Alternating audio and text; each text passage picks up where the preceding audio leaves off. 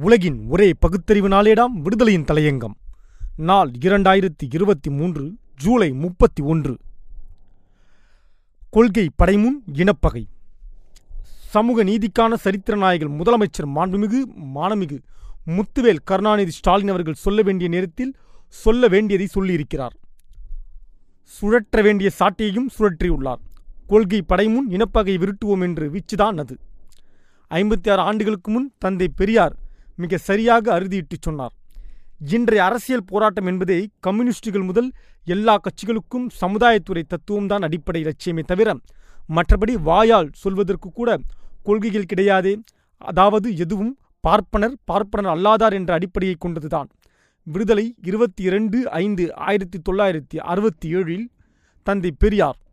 இப்பொழுது நாட்டில் என்ன நடந்து கொண்டிருக்கிறது? ஒன்றிய அரசு என்பது பாஜக தலைமையிலான ஆட்சி என்பது பார்ப்பன ஜனதா ஆட்சிதானே? இல்லை என்று மறுக்க முடியுமா?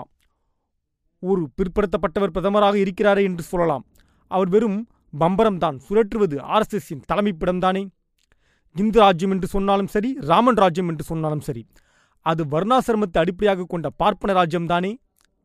பூநூலை பிடித்துக்கொண்டு திமுகவுக்கு ஓட்டு போடுங்கள் என்றார் ராஜகோபால் ஆச்சாரியார். வெற்றி பெற்ற திமுக அதன் முதலமைச்சர் அண்ணா அவர்கள் ஆச்சாரியரையா முதலில் சந்தித்தார்.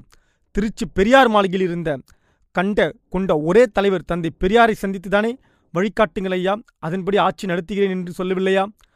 இந்த ஆட்சியே பெரியாருக்கு காணிக்கை என்று முதலமைச்சர் அண்ணா அவர்கள் அதிகாரப்பூர்வமாக சட்டப்பேரவையில் பிரகடனப்படுத்தினாரே. அண்ணாவுக்கு பின் முதலமைச்சராக வந்த முத்தமிழறிஞர் கலைஞர் இது சூத்திரர்களுக்கான சூத்திரர்களால் ஆளப்படும் நான்காம் நிலையம் ஆட்சியை என்று அறிவித்து மனுவாதி சரித்திரத்திற்கு சமாதி கட்டினாரே.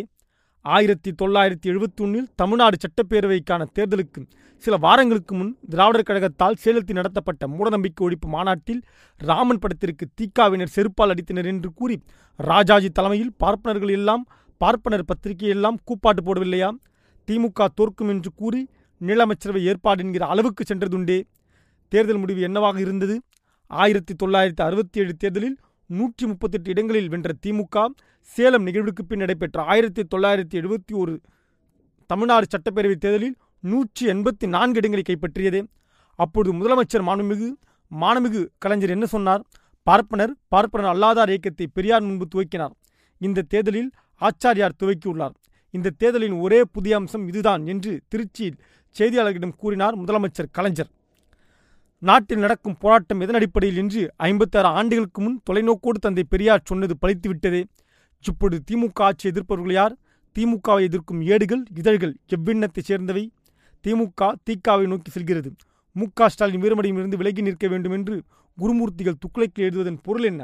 அதற்கு பதிலடியாக நேற்றும் சரி இன்றும் சரி நாளையும் சரி எங்களை வழிநடத்துவது பெரியார் திடல்தான் என்று பகிரங்கமாக அறிவித்து விட்டாரே. தந்தை பெரியார் பிறந்த நாளை சமூகதி நாளாக அதிகாரப்பூர்வமாக அறிவித்து ஆர்எஸ்எஸ் பார்ப்பனர் வரை உறுதிமொழி எடுக்க செய்து விட்டாரே. திராவிட மாடல் ஆட்சி என்பது இதுதானே?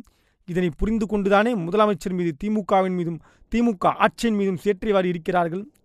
கொள்கை படையால் இனப்பகையை முறியடிப்போம் என்று முதலமைச்சர் கூறியிருப்பதன் பின்னணியில் ஒரு நீண்ட கால வரலாறு ஒன்று. இளைஞர்களே எழுவீர். இனப்பகையை அடையாளம் காண்பீர். ஓகேண்ணா.